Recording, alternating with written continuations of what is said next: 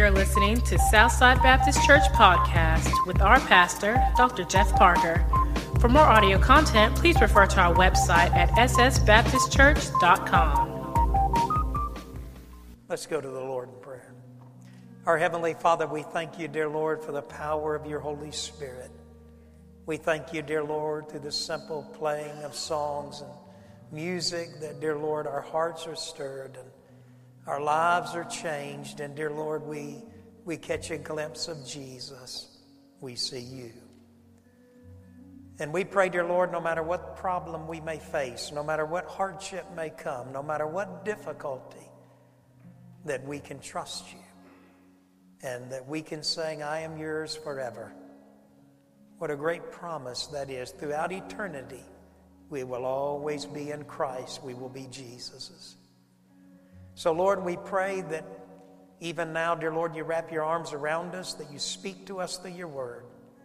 And we'll give you the glory for what you're going to do. And we pray this in your name, in your son's name, Jesus. Amen.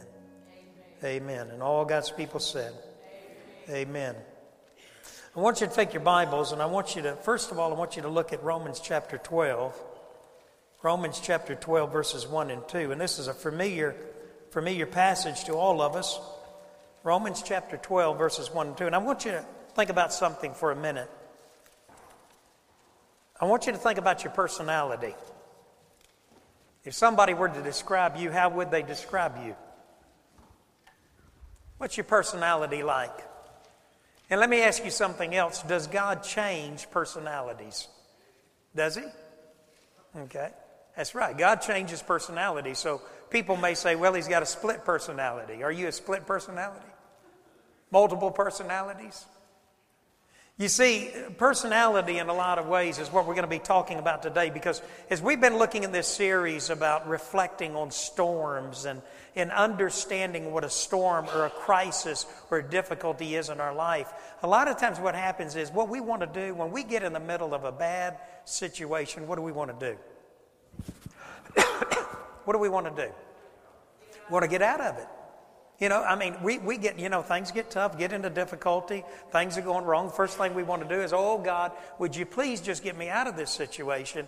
Instead of look, doing this, simply just dropping on our knees and looking up toward God and saying, well, wait a minute, God, before you get me out of this storm or this crisis, what are you trying to teach me in it? Because you see, God is doing two things in our life. When we're in a storm or we're in a crisis, God is teaching us two things. God is teaching us about Himself and God is teaching us about who else? About ourselves, right? Now, so storms are a way that God changes personality. Now, in Romans chapter 12, verses 1 and 2, of course, Paul writes this letter to the church at Rome, and Paul says this He says, Therefore, I urge you, brothers, in view of God's mercy, to offer your bodies as a living sacrifice, holy and pleasing to God. This is your spiritual act of worship. That's part of worship. Now, listen to verse 2. Do not conform any longer. Do you see it?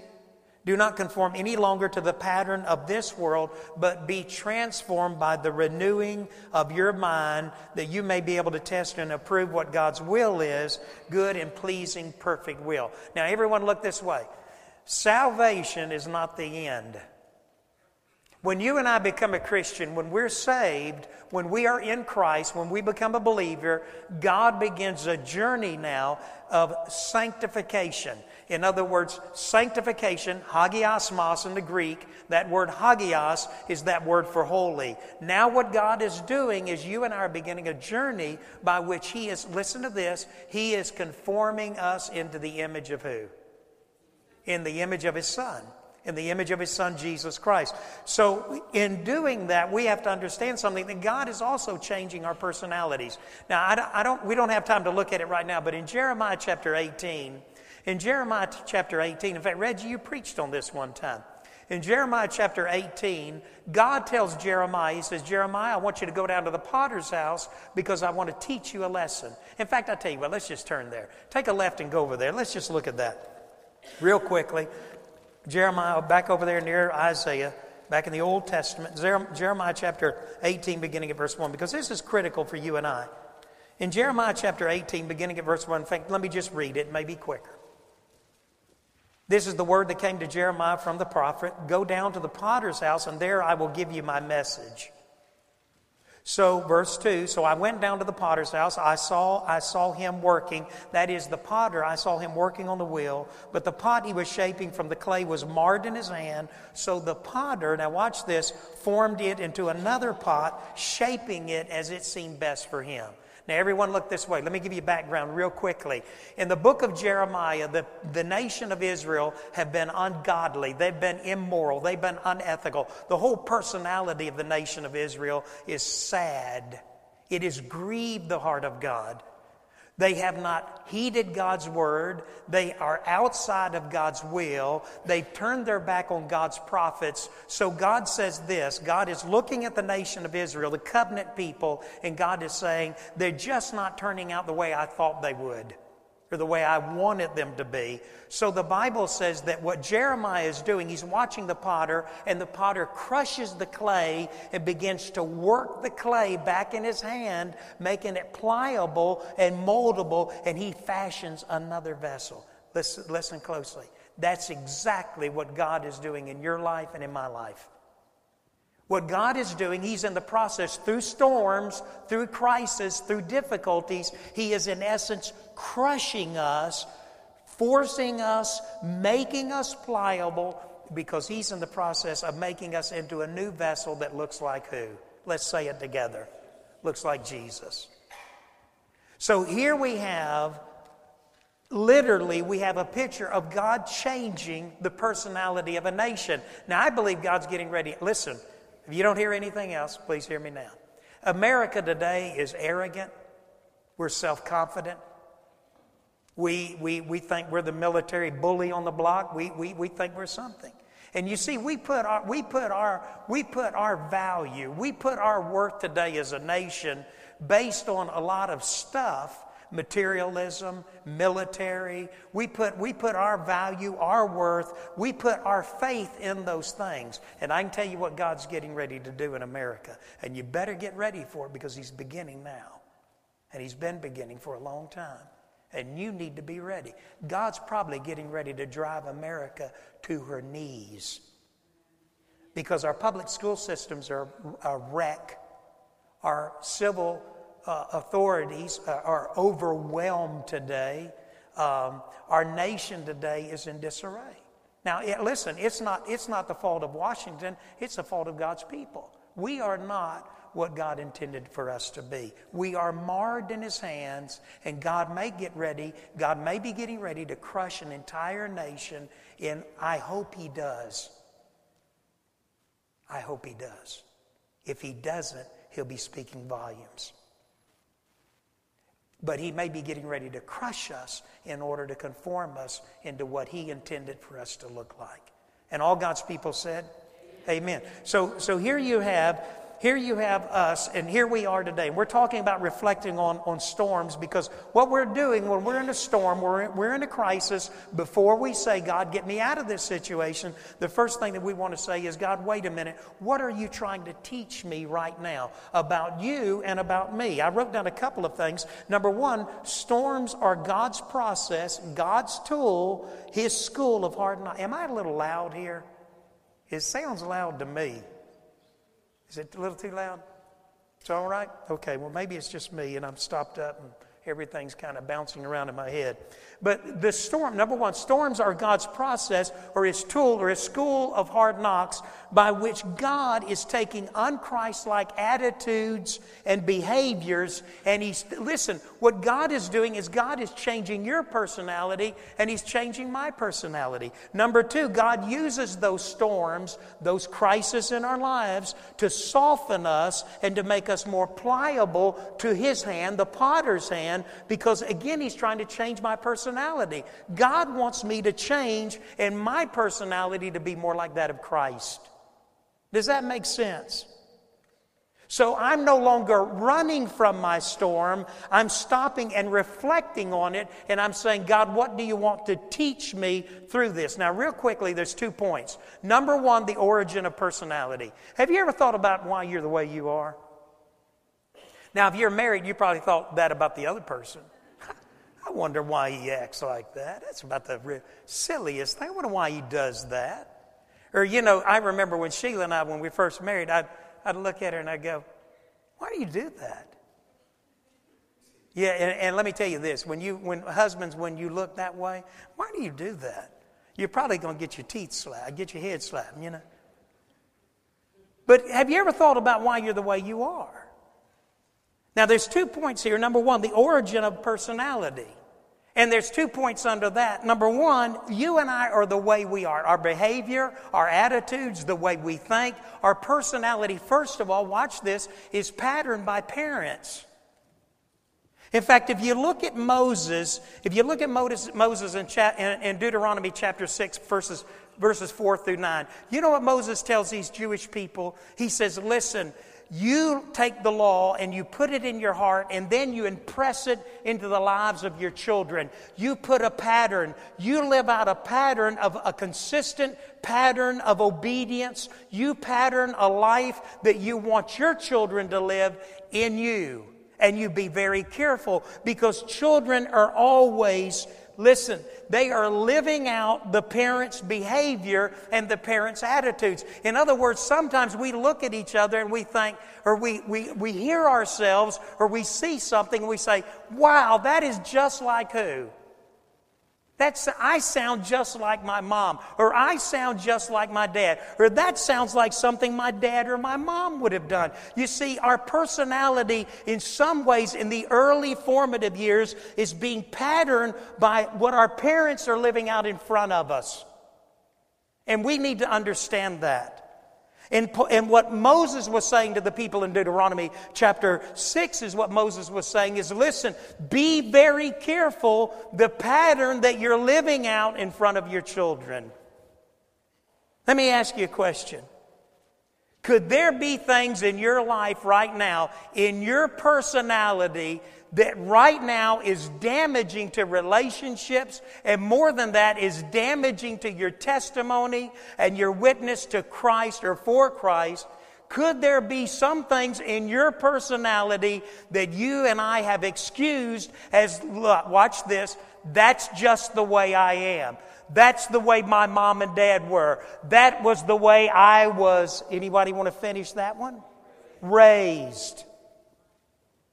You see, a lot of times what happens in our life, we just simply say, listen, this is the way I am. This is my personality. In other words, what we're saying is this was patterned by my parents. It's just my makeup. It's who I am. And God is saying, but it's marred in my hand and I want to change it. And sometimes what God does is he, take, he takes storms, He takes crisis because He's trying to remove some of that out of our life. He doesn't want us to say, well, that's just the way I am. It was the way I was raised, and I'm not, you know what that means? And I'm not going to change. The problem comes when there's unchristlike behavior lived out before children, and before long it becomes so patterned and impressed into their lives, they are like wet concrete. This is the picture in Deuteronomy chapter 6. It is impressing into the life of our children certain principles, behaviors, and attitudes, and before long it becomes so impressed into their life the good, the bad, the ugly, but it's hardened into our personalities. Sometimes we're the way we are because we've been patterned by our parents, but that doesn't excuse what God may be trying to change in your life and in my life. There's a scene in The Gladiator, I don't know if you remember it, a tremendous scene where uh, the king, or well, the son of the king, the king, the emperor of Rome, looks at his son who thinks he's getting ready to be the next emperor because he, know his dad, he knows his dad's getting ready to die. He says, the king says to his son, You will not be the emperor. You're not, you're not able to be. You can't be. Rome will return to a republic. And I'm going to tell you this much. You look at the five reasons why the Roman Empire failed, and they, they're hauntingly much like the United States. But anyway, in that scene, the emperor tells his son, he says, Listen, you won't be the next emperor. The son begin, the son literally just begins to weep and he begins to tell his father the kind of man he is and the failures that are in his life. And, the, and, the, and then at this moment, it's so powerful. The emperor of Rome falls on his knees and he looks at his son who's weeping and he says, Son, classic line, Dad. Listen, Dad. Listen, Dad. If you've got a son, listen. He says to his son, He says, Your failure as a son is my failure as a father. One of the greatest lines I believe that was ever uttered in a movie. What a classic line in a movie. Jesus called James and John sons of what? Thunder. But we forget the first two words sons of thunder. In other words, when you, when you hear that, what that meant was they had a short fuse. They were hot tempered men. They were, you, you may say, well, I can't believe that about John the Beloved. Well, in Luke chapter 9, verse 54, when they went to a Samaritan village, the Samaritan village would not hear Jesus. You know what John the Beloved said? He said, Lord, do you want us to call down fire from heaven and destroy them? And Jesus turned and rebuked John, the son of thunder. You know what? Listen, they come into this Samaritan village. The Samaritan village says, Look, Jesus, you need to move on, get on out of here. John, uh, this is John. Jesus, get back. I got this one. We're getting ready to blow this village right off the map. Jesus, listen, Jesus turned and rebuked him. But in First John, and, and Reggie's gone through exegeting First John in the original Greek, what is the theme of John, First John? It is love, agape love. All John talks about is love. And what happened to John? This son of thunder, this man who had a hot temper, short fuse. And see, some of us in this room, we have a hot temper, we have a short fuse, and I can tell you what we tell everybody well, that's just the way I am. And we say it about like that. That's the way I am. That's the way my daddy was, and that's the way my grandfather was. That's just the way I am. We just, we're just known for a short fuse, as if we're kind of proud of it. Look at me, God, I got a short fuse. I'm quick tempered. And, and you see, God is in the process of changing those personality traits, those behaviors, those attitudes in our life. And you may say, well, my dad was that way. My friend, your dad may have been wrong, and God's trying to change it in you before you pattern it in your son. You see, behavior patterned by parents over time gels into a personality. Let me give you an example. You get a you you you you have a you move to a home, and when you get to that home, there's a dog up under the porch. And and um, you you you try to you try to find out what kind of dog it is, and, and the real estate agent says, "Well, I don't know. It's an old country farm community, an old farmhouse." And but I can tell you, I think the last owner he just left the dog. But the last owner was a mean man. And I, that, the, some of the neighbors, I asked them about the dog, and, and they said, Well, man, he was a mean old man. And listen, from the time he brought that dog home to his children, he was mean to his wife, mean to his kids, and he had kicked, he just kicked that dog. He just couldn't stand that dog. That dog come. Well, over time, what happens, that, that master had trained the personality of that dog either, listen, to cower and run up under the porch, or if you tried to get up under the, if you tried to get up and coax the dog, the dog would begin to growl. You see, that, now this is critical because sometimes this is what happens to you and I. Our personalities have been patterned by those who have raised us. If they have, for, instance, been mean, been hostile, been, been angry, if they saw us as somebody who was, uh, uh, you know, uh, a liability to the family, they just weren't happy that we, you know, whatever the reason was, what happens to some of us in this room, our personality is jailed because it's been patterned by parents, and some of us, we're either, we're either cowering away from relationships or we're growling at people all the time. But you come along and you're the new master. And you get out there and you've got your work cut out. And you're calling this, this dog out from under the porch. You're sliding roast, leftover roast up under there.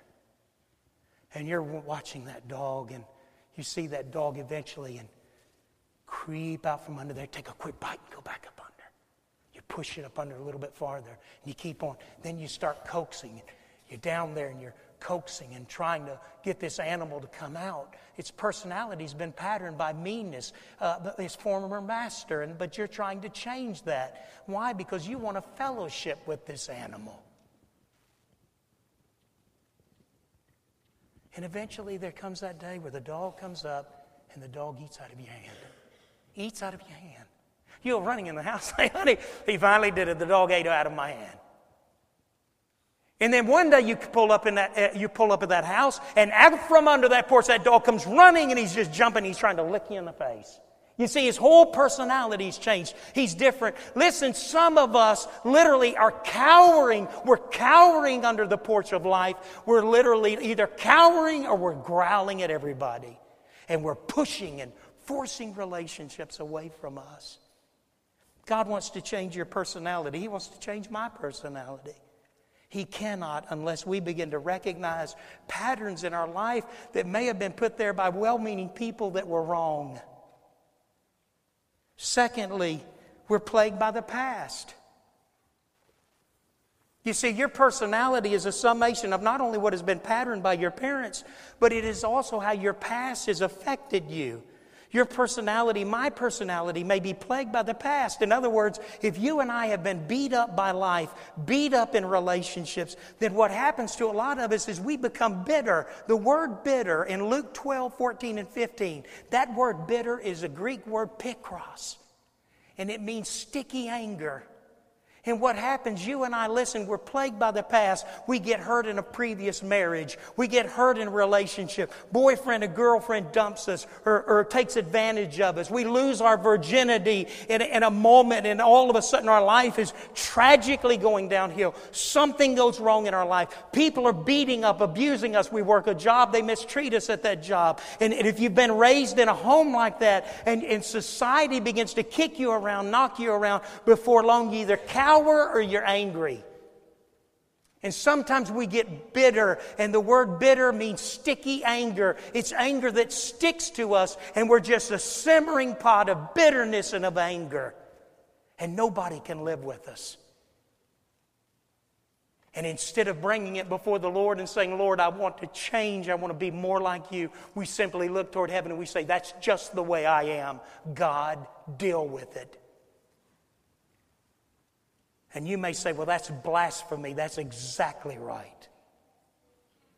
You see, God is in the business of changing personality. Some in this room, listen closely. If you don't hear anything else, hear this. Some in this room see themselves always as a victim of circumstances. They're always a victim. They're a victim of circumstances. They're a victim of their past. They're a victim of their pain. They're a victim of their parents. Instead of living a victorious life, they're always a victim. Listen, hear me. As long as you are a victim of your past, you will never take responsibility for the unchristlike behavior in your personality. You can tattoo that. It would be worth it in our society today. If you're going to get one, tattoo that, please.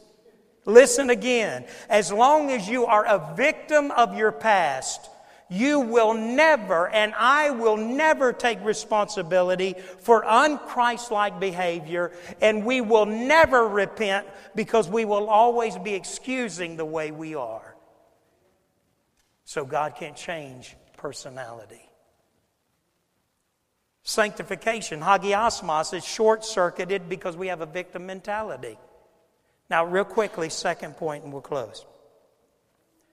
Not only the origin of personality, but the overhaul of Peter.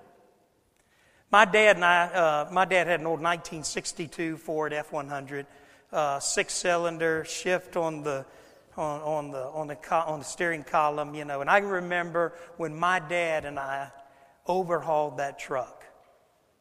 And I can remember it was kind of cold, and we'd be out there working. We were working up under this big sun port, so we were working up under it, overhauling that truck. And, and, and we completely repaired it, fixed it up, overhauled the motor, did some, uh, did some body work on this thing. And I mean, this truck looked good. Have you ever thought about something? Have you ever thought about God's in the process of over- overhauling your personality? And my personality. That He's trying to take, listen, those things that have been patterned by our parents, those things where we've been plagued by the past, He's trying to take all that bitterness, all that hurt, all that pain, and He's using that storm, those crises in our lives, because He's in the process of making us a new person. Let me give you an example. I hate to tell you this one, but it'll be worth it even if I can't get through the message. And I, I shared this years ago. My dad, one time, we were, I went with my dad to Sam's. I met him. We had lunch together, and he said, Hey, you want to run by Sam's? I said, Yeah, well, let's go. I, I go off in Sam's. My dad's in another part, and eventually we, we, come, we come back together. My dad, my dad looks at me and said, Did you see your old classmate from, uh, from your high school and college days? He said, You know a guy named Mike. And uh, he described it, and I'm not going to say his whole name because of the website, but I, I, I said, uh, and immediately, you know what immediately I thought about? I thought about the man I used to be. And I thought, man, the last guy I want to see is Mike. So uh, listen, I was dodging Mike in Sam's. I mean, you know, I'm trying to get out of Sam's because I don't want to see this guy. Because he's at a time in my life that, that listen, I've repented of and left behind. So you, you want to guess it? I'm helping my dad. We're going out to the car, and I'm, I'm, I'm down like I'm, I'm, I'm, going, I'm, going through the, I'm going through the vehicles like this. I mean, you know, dad saying, son, you all right? You hurt your back? No, I'm, I'm you know, so I'm all crashed in. I get, I'm loading the stuff up, and about the time I kind of stand up, I hear somebody go, Jeff, Jeff Parker. And it's Mike. Jeff! And he's holding a little girl, a little, little small, like, like about a two year old girl. And he comes running across the parking lot. He says, Man, I can't believe it. I saw your dad in Sam's. I told him to tell you that I was looking for you. Yeah, yeah, he did. He told me that. And man, I'm trying, listen, I'm trying to get away. And, and, Mike looked at me and he started laughing. He said, Man, he said, the last time I saw you, you were drunk and you had a pool stick in your hand and you were in a pool hall in the middle of a fight and they called the cops on you. I weighed about 200 pounds then. Man, I just dropped my head. I literally felt sick. I felt sick. Mike looked at me for a moment. You know what he said? I'll never forget this. He's holding his granddaughter. He looked at me and he said, You've become a Christian, haven't you? You've become a Christian, haven't you? I said, Yeah. I said, Mike, that man is dead. I'm a new man now. I'm not the same man I used to be. And all of a sudden he grinned and he said, I'm a Christian too, and I'm not the same man either. and we laughed and hugged. You see, God's trying to change your personality. And I, and I can tell you this much this, this, this woman right here, and you've heard her testimony. This woman here at 19 years old, in, a, in her first marriage from 16 to about 19 years of age, was married to a guy dealing in hard drugs. She talks about the life they were living and how bad it was. And she talks about when he was murdered, when somebody killed him because of bad drug money. And she talks about her life and how at a college, at Holmes Junior College, some college uh, friend of hers, some young lady looked at her and said, I know Jesus. Do you want to know my Jesus? And that woman now looks back at her days and says, I don't even know that person there. You see, you see, we got an alarm going off right now.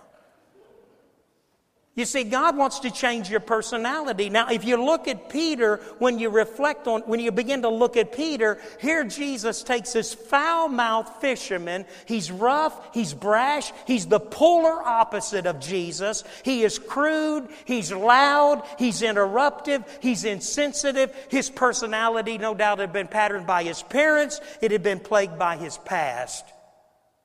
He's grown up in a harsh, rough environment as a fisherman. He is an outdoorsman. Peter was foul mouthed, he was rude, and he was insensitive. If you look at the old lobster, I don't know what them shows are up in the North Sea and North Atlantic. You ever see these guys going out fishing for lobsters? I guarantee one thing, buddy. If you went up there and hung with those folks for a while, you'd think, my goodness, I've never heard such language. Their environment, in some ways, has made them rough and hard. That was Peter. I had a law enforcement man who became a Christian, works for JPD. He made this statement. In fact, I wrote it down. He said, Pastor, all we know is profanity, and it is the only thing that works in our environment. And I don't know that I can. Cha- I don't know that I can change my mouth and work in this line of work. This was Peter. There was stuff in Peter that needed to be chipped away. And it is only in the storms of life that God began to do something in Peter's life. If you think about it, man, I don't, how much time do I have? You know, it's so critical here. There's two things in Peter's personality. Number one, Peter leaned on Peter. You ever meet those kind of people? You look at them and they say, Well, I can tell you what, the only person I trust is who? Me.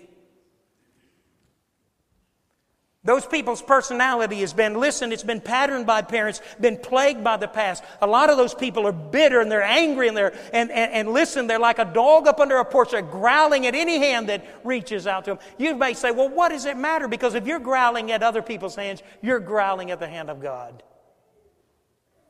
A personality needs to be conformed, it needs to be changed. Peter would have to be changed. He was a big man. Peter was a pick yourself up by the bootstraps. I go in my own strength, my way or the highway. You see those kind of people? In fact, in, Ma- in fact, take a right and go to Matthew 26 real quickly. We don't have service on Sunday night. That's why we go a little long here. Matthew 26, verse 31 through 30. I want you to see this 31 through 35 because this is critical. It said that then Jesus told them, This very night you will all fall away on account of me. For it is written, I will strike the shepherd, and the sheep of the flock will be scattered. But after I have risen, I will go ahead of you into Galilee. Now, what Jesus says is, everybody look this way. What Jesus says is, listen, man, it's gonna, there's going to be a horrible storm tonight. Things are going to go tragically wrong. And, and, and disciples, listen to me. When the shepherd is struck, all of you are going to scatter. Now, look at Peter, verse 33. Peter replied, Even if all these other numbskulls, weak back, even if all these other noodle back guys, if the other 11 bomb it tonight, Jesus, you see, he's totally insensitive here. Even if all fall away on account of you, what is the next three words? I never will. Go over to Luke chapter 22. Luke chapter 22. You got to see this. Luke chapter 22, verse 31 through 33. Now, watch once again. Here Jesus is. Now, look at him. I love this. Luke 22, verse 31. Jesus says to Peter, Now, listen, anytime your parent used your full name, you knew you were in trouble. Jesus uses his old name here. Why? Because he's talking to the old man. That's why. He says, Simon, Simon, Satan has asked to sift you as wheat, but I have prayed for you. Simon, that your faith may not fail, and when you have turned back, strengthen your brothers. Oh, look at old Peter. What? There ain't no way. He replied, Lord, I'm ready to go with you to prison and to death. Now, hear me very closely. Buckle your pew belts. Tererai, as we would say in the Shona language in Zimbabwe. When you lean on you, you're unteachable. The Bible says, Proverbs 3, 5, and 6, trust in the Lord with all your. You know what that means? That means lean on Jesus. Don't lean on nothing else, not even you. You say the only time, the only person I can trust is me. People who make that kind of statement are bitter and angry. Listen, they've got a personality that is hostile and violent. People who make that kind of statement don't realize this. You can't even trust you. You see, Peter would need a whole makeover of his personality because there were faults in his personality, and one was Peter leaned on Peter. Peter said, The only one you trust is yourself. When you lean on you, you're unteachable. Peter, in that moment, could not be taught. He ignored the teaching of Jesus. He ignored the warnings of Jesus and ends up, guess what he's doing? Hey, you remember this scene? Remember this scene? Here's Peter by the fireside. Jesus is on trial. This is the man that, this is the big tough man. I'm, I'm my own man. Pick yourself up by the bootstraps. The only one you can trust is me. You know, Peter said, I won't let you down. All these other goons may do it, but not me. I'll be with you right up to death. Warming up by the fire, you remember Jesus is on trial? A little maiden girl, a little young teenage girl looks at him and says, Aren't you, aren't you, didn't I see you with the Galilean? You didn't see me. I don't know him. I know uh, uh, when, when he fed the thousands, I remember. I told you you didn't, you, didn't, um, you didn't see me. I don't know him. A little while later, now we know we saw you with this Galilean, this Nazarene. We know that. I blankety blank didn't. I tell you, he just went off in a, in, a, in a fit of profanity and cursing and walked away. And then later on, he wept, wept bitterly. Why? Because Peter was leaning on Peter. Number two, Peter was learning from Peter. He wasn't learning from Christ. You see, God's trying to change your personality. He's trying to change my personality. He takes us into these storms, into these crises, because he's, he's in the process. In Luke chapter 22, 31 through 33, you know what he was doing? He was telling Peter, he was trying to warn Peter. He was saying, Peter, listen, you've got to listen to me. If you don't listen to me, you, your personality will never change. And listen to this, and you won't survive. You won't survive, Peter. He did not listen to Jesus, so he had to learn from life. Please stay with me here. Keep the kids quiet because this is critical. This is the most important thing you may hear in, in, a, in a long time. He did not listen to Jesus, so Peter would learn from life. Does that sound familiar? Some of you in this room, you don't follow no advice, you don't listen to nobody. You don't read your Bible, you don't pray, you don't go to church, you don't listen to any spiritual guidance, any spiritual, uh, you don't listen to your pastor, you don't listen to anybody. You know what the writer of Hebrews 13, 17 says? He said, Obey your leaders, submit to their authority. They keep watch over you as men who must give an account. Nobody in this room, men, you'll give an account for your family, your wife, and your children. But I will give an account for every single member of this church and the leadership that I've tried to give and tried to give. He says, Obey them so that their work will be a joy, not a burden, for that would be no advantage to you. Peter listened. Peter's personality needed to change, but he was leaning on Peter, mistake number one. And because he was leaning on Peter, he was learning from Peter. And ultimately, because he refused to listen to Christ, he would learn from life. Some of you in this room are getting kicked up, beat up from life because you don't listen to God about nothing. You're going to make the same mistakes over and over again, and you're going to excuse it by simply saying, That's my personality, and that's the way I am, and you can accept it, Brother Jeff, and God can too. Let me look this way God will never accept unchristlike behavior and attitudes in your life and in my life. He won't relent as the song says, until he has it all. If you're a Christian here today and you've got a quiet area of disobedience, you're over there. Listen, men, you're over there piddling around and, and, and playing around a little bit with pornography late at night when nobody's looking. Ladies, if you're at the office flirting around or doing whatever and you think it's just a fun little coy kind of game, there's nothing to it, or if you're over there cheating on this, cheating on that, stealing this, stealing that, doing that, listen, you may hide it from every single person. Nobody may know it, but God knows it. And let me tell you what God will do. He'll hone right in on that area and he'll pound and he'll pound and he'll pound and he'll pound until he breaks that clay vessel, crushes it, and begins to mold it into something that he can use. Some of you in this room, God is desperately trying to break your personality because it is so tragically flawed from what God intended.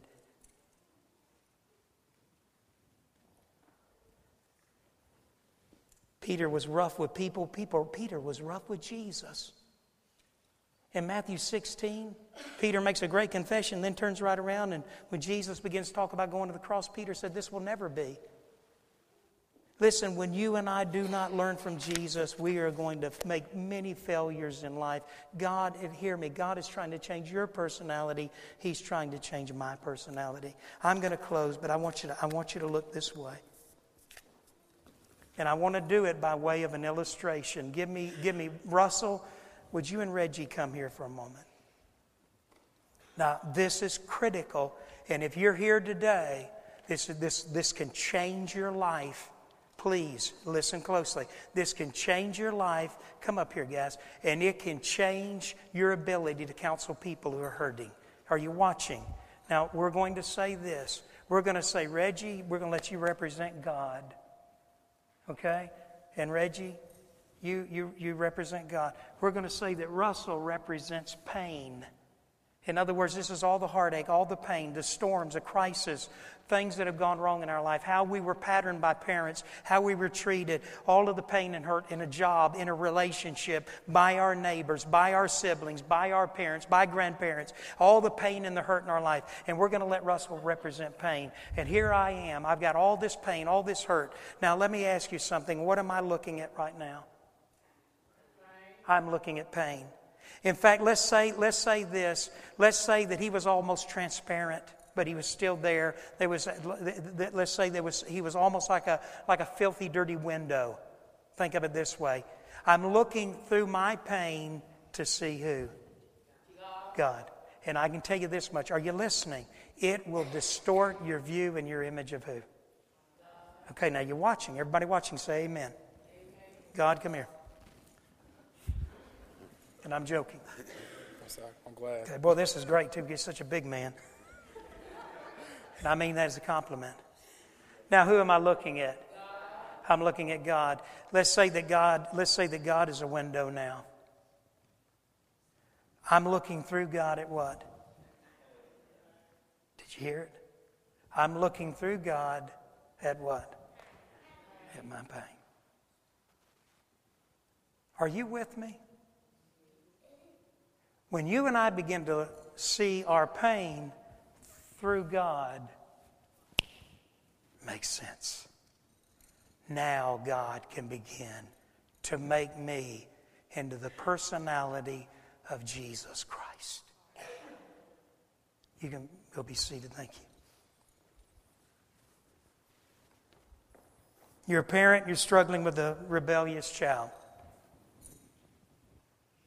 You can't see God because you're too busy looking at that child. But if you could ever reverse it and look at God and then see that child, and see that pain they're bringing into your life. Let me tell you this much. I went through, I, I, one of my kids, I went through a hard time, man. I was laying in my bed one night, and my heart was just breaking. I was hurting so deeply. And I pictured this congregation and I began to think about all of you who have trouble parenting and having problems with your kids. And all of a sudden, you know what happened? I just went, wait a minute, that's what God's trying to do. God's trying to help me understand the pain of the congregation that I'm preaching to. And I didn't understand. Now I do. Does that make sense? Let's stand, let's pray. Our Heavenly Father, we just come to you, Lord Jesus, and we pray, dear Lord, that right now that you wrap your arms around us, that, dear Lord, you just begin to breathe into us the power of your Holy Spirit. That, Lord, even in this moment, there are people in this room, men and women, young people today, maybe even boys and girls, who are not Christian. They are not a Christian. They've never given their heart, they've never given their life to you. They're desperately and hopelessly lost. They are plagued by a personality. They're plagued by behavior and attitudes. They're plagued by, they're plagued by a personality that pushes everybody away. Lord, some of us need to realize that we don't need to look and blame other people. We just need to stand in front of a mirror and take a long, hard look and say, God, it's not my brother, it's not my sister. Lord, it's me that stands in the need of prayer. God, you can't change our personality. You can't change our behavior. You can't change those attitudes that are unchristlike until we get before you and get honest and say, God, there's some things in my life that I'm just not happy with.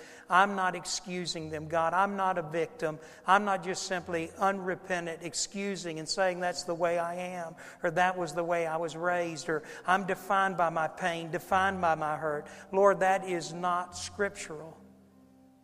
Some of us need to look in the mirror and say, God, please help me. God, fix me as only you can. God, help me to see my pain through your eyes. God, help me to see my storm through your eyes.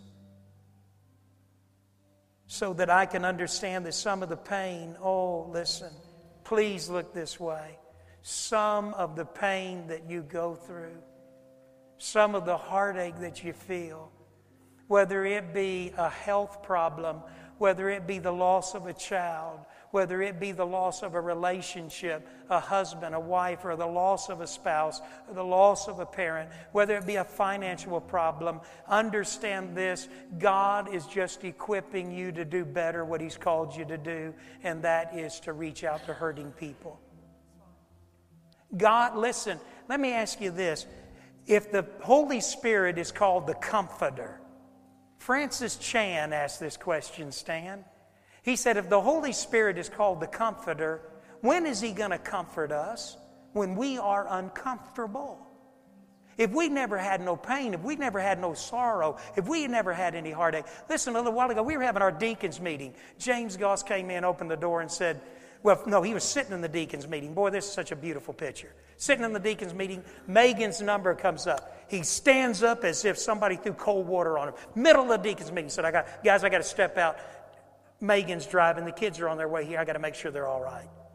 Don't you know that you have a God on call like that? Isn't that great? That's your loving heavenly Father. He's that quickly to respond to you and your pain and hurt. He comes back in a few minutes later, cracks the door open, and said, she had a blowout, ran off into the ditch. I've got to go get her. I said, Is she all right? Immediately, the men, Is she all right? Anything we can do? Here's a dad running, jumping in the vehicle, going to check on his little girl, make sure she's all right. Because no matter how old she is, doesn't matter she's in college, she's always his little girl. But I guarantee one thing. Let me tell you what James was doing on the way. He was just praying. He was probably saying, Lord, I don't know how I'm going to, I got to get her in another vehicle. Lord, vehicle's not running right. There's some things. God, would you please just help me? And you know what God's doing? God's equipping James and Stephanie Goss to better minister to some of you who are struggling and hurting, who are right now wrestling with uh, whatever problem you have. How can we know the comforter if we never are uncomfortable? How can we help anybody in pain and sorrow and hurt if we don't have any pain, sorrow, and hurt? Let me tell you this much, and then we'll finish his prayer and we'll close this service and go home and rest. Can I ask you something? How is God ever going to use you and I if we never feel none of the hurt and the pain of the world? Let me ask you this much. Do you care to hear anybody's testimony where uh, they've just had an easy life? You ever see those kind of people? They just marry and live happily ever after and their kids are the prima donnas at the school. And they never have no problems. All the kids are A students. My kid's number one at the school, bumper stickered on the back there. They're the family that's down on the beach, all of them in white shirts and blue jeans. they got their picture over the fireplace. Hey, nothing financially ever goes wrong with them. They don't never know what it is to financially be hurting or struggling. They never know what it is to have a kid and stay awake late at night wondering whether they're alive. They never know what it is to sit there and try to figure, wrestle with your bills and figure out how you're going to pay this. If you pay this, you don't pay this. How we're going to make it. We don't want to hear from those people. I don't. If they even look like they're about to give me any comfort, shut up. I don't care nothing to hear, and I've seen your picture over the fireplace. I want somebody that's been hurting and battling and struggling, knowing what I've gone through. Because you know what they do? They give me hope. They wrap their, most of the time they don't say anything. They just wrap their arm around me and say, Look, I want you to know I love you. I'm praying for you. And hey, listen to these words. I understand. Let's finish this prayer. God, would you help us take the crisis and the storms? Lord, would you take our pain that sometimes, sometimes is so overwhelming? Would you help us to see our pain through you, God?